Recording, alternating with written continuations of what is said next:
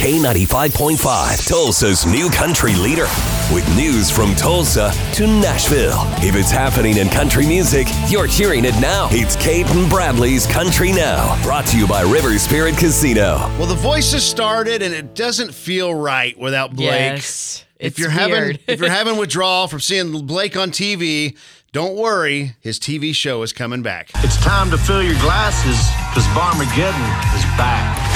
And there's no telling who's going to show up this time. And the games will be crazier.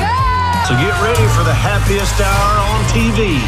Barmageddon. I think it's just an excuse for him to be able to write off alcohol. Pretty much, Yeah. probably. Yeah. he can expense it to the company, quote unquote.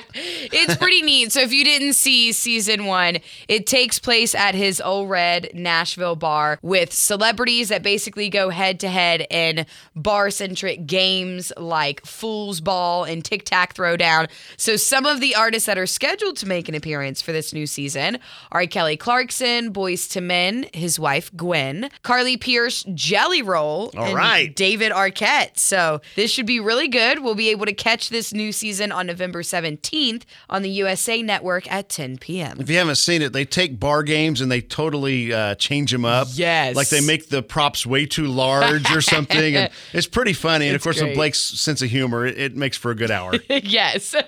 Speaking of Blake, he is one of the artists lending their voices to Craig Morgan's new EP album called Enlisted.